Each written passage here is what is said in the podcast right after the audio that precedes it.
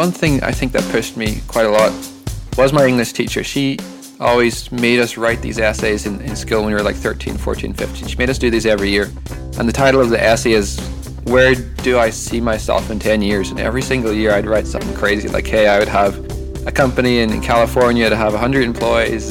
I'd be staring at the ceiling thinking about all these essays. I remember if I took this path of going to university and taking this job, all those essays would just be like completely out the window.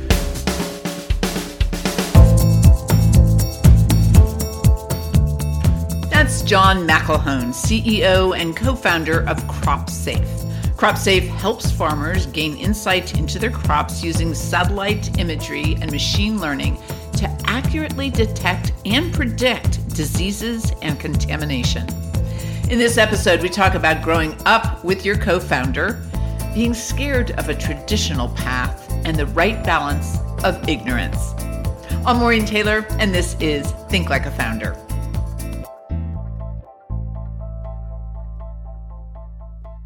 A lot of people out there just love the idea of what you're about. I mean, CropSafe, that's what you do. You help farmers. Tell us a little bit about the company myself and my co-founder started CropSafe end of high school. Really, we've known each other since we were like 13 or something like that. And we both grew up on small farms. And CropSafe kind of started as a, a high school project that we just built together. It wasn't really meant to be a company or a startup at all. We just built it for ourselves and our neighbors to use because we realized that there was so much new agricultural software coming onto the market, but all of our neighbors were asking us how to use this new piece of software, or we were getting text of how do I set this up on my farm and it never really made sense to us why farmers were having to interpret satellite images from NASA or the European Space Agency. Farmers aren't data scientists. So we started CropSafe to act as an interpretation engine for all this complicated data. It's basically just a mobile app, and it's kind of like a an eye in the sky on your farm without having to implement any sort of hardware or tractors or soil sensors. If you already have a soil sensor or weather station on your farm, CropSafe can connect up to it. So we see CropSafe more so as kind of like an operating system for your farm rather than another piece of software. It acts as a connector for all the technology on your farm and it pulls in satellite data, weather station data. So if you have a weather station, you don't have to look at the temperature metrics. You just have to say, okay, what's CropSafe saying today? And CropSafe says, hey, you should harvest your crops today, or you should spray your crops today, or your irrigation has a problem, you have to go fix it. Or just tell farmers straight up, hey, there's possible blight in field number 14. This is what you have to do next. Okay, so this is too cool. So in field 14, what is it that you could tell them from what you saw? For example, we could tell a farmer, hey, in the south corner of field number 14, we've detected that there's high possible conditions for blight, 87%, 86%, whatever, and give them exact location and steps they can do to fix that problem. Instead of a farmer having to look at an Excel sheet of 500 numbers. We just say, okay, this is what's happening, this is what's going to happen next. And then this app is connected to satellites, and the satellites are always checking up on what's going on. Now, you knew really early that you did want to be a founder, at least you knew that you didn't want to work for somebody else. Yeah, ever since I was a kid, I just built in small web projects or mobile apps and just kind of figured, like, why couldn't I do this myself or why couldn't I be my own boss? Because I figured, like, when you have a boss, you always have this like ceiling limiter of what you can achieve. You manage a team of like five people or whatever, but when you're your own boss and you build your own websites and mobile apps, if you have a vision to launch your mobile app to 100 million people, the only person that's going to stop you is yourself. So that's why I enjoy being my own boss. Were your parents entrepreneurs? I would say so, yeah. Particularly my dad. He grew up in Ireland around the Troubles. He came out to the US to kind of escape the Troubles and he started his own garage in, in Los Angeles. It did pretty well, and then he started one in, in San Francisco. And then he moved back to Ireland once he had my older sister and me and my younger sister because he just thought Ireland was a, a, better place to raise us. Ireland is a beautiful place. There's no Absolutely. doubt about it. Yes. After leaving school, you found that there was a lot less structure, which is great. And you kind of ran away from school, and it was the day after you finished high school that you walked to the airport and got on a plane and flew away? How did that happen? I wasn't allowed to leave school until I finished my last exam. So I remember like two hours after I finished my last exam, I booked the next available flight, Aer Lingus, a 6 a.m. flight the next day from Dublin to, to San Francisco. I never actually opened my exam results to see what universities I got into. I still don't know if I actually made it to university or not, but I'm kind of happy in a way. But yeah, I flew out to San Francisco. I got a job working at a summer camp at Stanford University because they gave me a dorm, and I, at that time I had like twenty dollars in my bank account, and I couldn't afford San Francisco rent. So yeah, I stayed there for a bit and kind of hopped around different opportunities.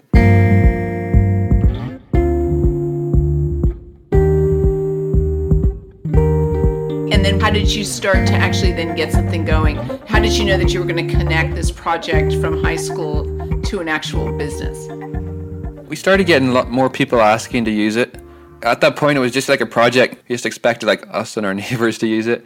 But more people started asking to use it, and more and more people. And then we kind of realized there was like some sort of demand outside the five square mile radius of our town. So we yeah we built out another version of it, and we've been doing that ever since. And even though you've had lots of projects, this one is the one that caught your attention. And it's basically because people liked it, needed it, wanted it, found use for it, and that's what made you keep going with it.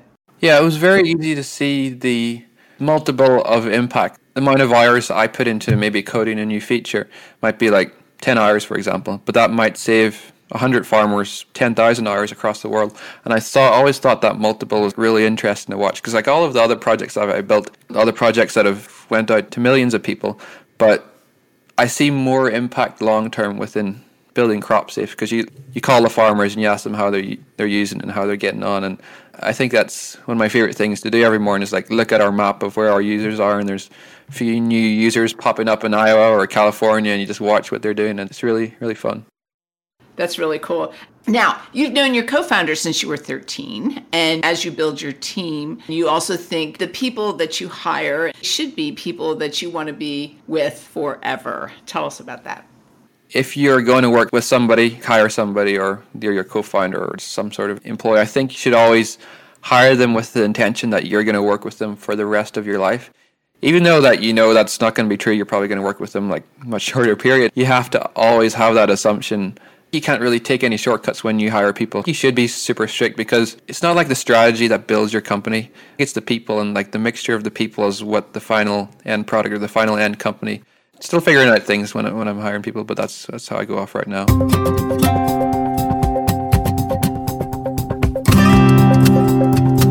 I think that being a co-founder is very similar to a marriage or I mean it's a relationship that's quite significant and you have to really trust the person. And knowing somebody since you were 13 is great, at least you know the character. What's the biggest stumble that you've encountered together and overcome it with him? I wouldn't say so much like as a stumble. I'd say like adapting wise, it's kind of around remote working in a way. Because me and Mihal, we went to school together. We saw each other every single day. We were in the same room with each other for like eight hours a day, pretty much for six, seven years, and then all of a sudden, not anymore.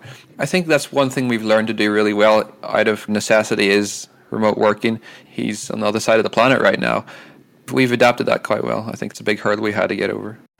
That sounds like that's a great thing to be able to have somebody like that, especially trust, because that's so hard. And so to start out with that foundation is just fabulous. Who in your life do you look up to and think of as somebody that is cool to follow to build a business? What I'm doing right now, I think it's a lot down to my parents. My parents did a, a good job kind of shaping me when I was younger and showed me all the different opportunities of what I was able to do. Like, I could not go to college if I didn't want to, or didn't have to take a job straight out of high school or go to college uh, um, if I didn't want to. And they showed me those opportunities, which I'm, I'm grateful for.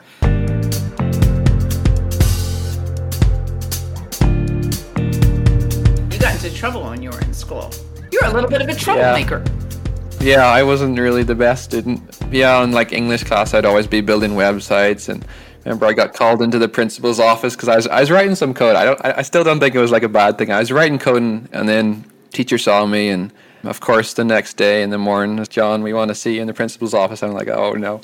And then I go into the office and there's like the principal, my head of year, the ICT technician, my form teacher all sitting there and like saw you hacking in English class, but we eventually got to the bottom of it. I wasn't hacking. I was just building a website, I was just coding something, but good memories. You talk about the difference between a secure career path, which I think a lot of people, parents, train their kids to do that, versus the founder, co founder life of risk. Elaborate. Obviously, when you are building your own company, there's every uncertainty or every like path you end up taking is down to you rather than down to your teacher or down to your boss or down to your manager. At the end of high school, I had a, a scholarship offer uh, and a job offer to basically put me through college for free with a hundred thousand dollars. And obviously, that would be the safe path. If I took that, I'd have a job straight out of high school, get a college degree, and be set for like the next 10, 15, 20 years. But that's something that really scared me, even though that was like something that was kind of a privilege to get back home because everybody kind of follows a similar path of going to university. You do that anyway. Kind of felt really weird to me because one thing I think that pushed me quite a lot was my English teacher. She always made us write these essays in, in school when we were like 13, 14, 15. She made us do these every year.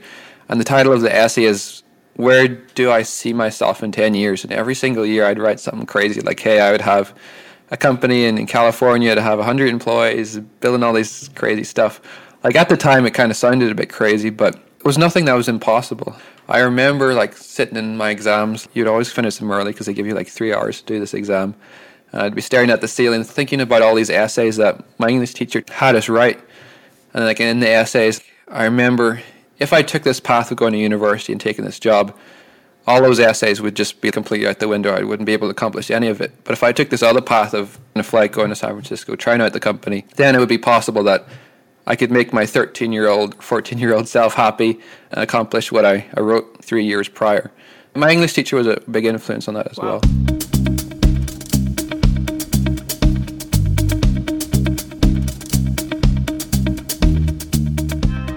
Gen Z. And so being young can be a disadvantage, lots of people think. What do you think?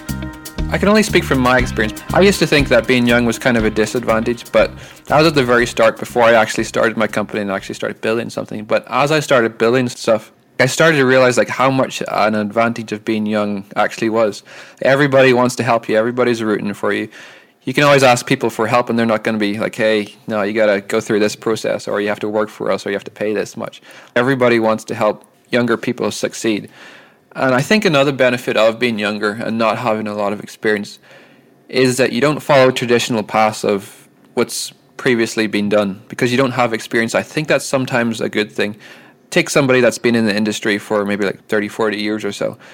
They're doing processes the same. It always has been done but I think with startups in particular, the startups that are successful are the ones that kind of take a slightly different path than the 50 other bunches. And I think younger people have a, a better sense of that because they don't have that experience in the market of knowing what's always been done. They just think of it their way and realize, hey, these guys are doing it completely wrong and it shouldn't be how it is. So I think being young is probably one of the biggest advantages that a young person can have. When you think of somebody, you think of that person who's sitting out there right now and they don't know if they should try or they're or maybe they are being pressured to you know go to school and do the right thing and all that kind of stuff. And but they really have a great idea. What advice would you give to them? I think your time is obviously your your most valuable asset. And i think if you make decisions in a way that this is a safer bet you have to kind of take a way off and say hey would you rather take a safer bet that you have a higher chance of not enjoying or would you rather take a riskier bet and spend your time doing something you absolutely love. I think that's something we have to be a bit more careful of of how we spend our time because that's you can have everything else in the world, but the one thing you can't have more of is time. You have to have the right balance because I know a lot of people that work twenty four seven on their companies, and one thing that I've come to learn is you have to kind of give your brain like some sort of thinking time because when you're working on a task from like 8 a.m. to 9 p.m. and then you go to bed and then you work on another task from 8 a.m. to 9 p.m. You don't give your, your brain time to process of like what you've actually done and how to make decisions. So like one thing I do every day is just like go for a cycle for two hours and gives me time to think about what to do next and how to manage a team or what we're not doing right. I think that's important. Resilience and grit, something we talk a lot about. That sticking to it without being stupid, following through, not giving up. Any words of wisdom to your audience on resilience and grit? I think having the right balanced amount of ignorance in a way is a good thing. I know it kind of sounds a bit strange to start off, but when you first start out, you're obviously going to get an awful lot of people tell you, hey, the safer bet's to take this university course or learn about something else first. But in reality, no matter like how far along your journey is, you're always going to get people like that, whether you're just starting out or whether you're like 20 years into your journey. So yeah, I think if you have the right balanced amount of ignorance and just kind of moving forward with what you want to do, I think that's a good thing. And don't put limiters on yourself because one thing I notice is when I talk to kids or talk to younger students on, on what I've done, like questions I get all the time are I really want to start this new website but I don't know how to code or I really want to start this new animation studio or I don't know how to animate or design. But like every single time, my answer is always the same of just Google it. Everything's online. There's nothing stopping you apart from yourself. It's on your mobile phone. You can do it in five seconds. How do I learn to code or how do I learn design? How do I learn to animate? The knowledge of being able to create the most successful company on the planet is in the palm of your hand. Ten years ago, that wasn't possible. It's the best time in the world to do what you, you really want to do now, I think. That was John McElhone, CEO and co founder of CropSafe. CropSafe uses satellite data to help farmers make smarter decisions for their farms. You can learn more by going to cropsafe.io. I'm Maureen Taylor. Thanks for listening. Series producer is Mike Sullivan. Sound design by Mark Reed. Content and scripting by Jacelyn Drown and Catherine Hardy.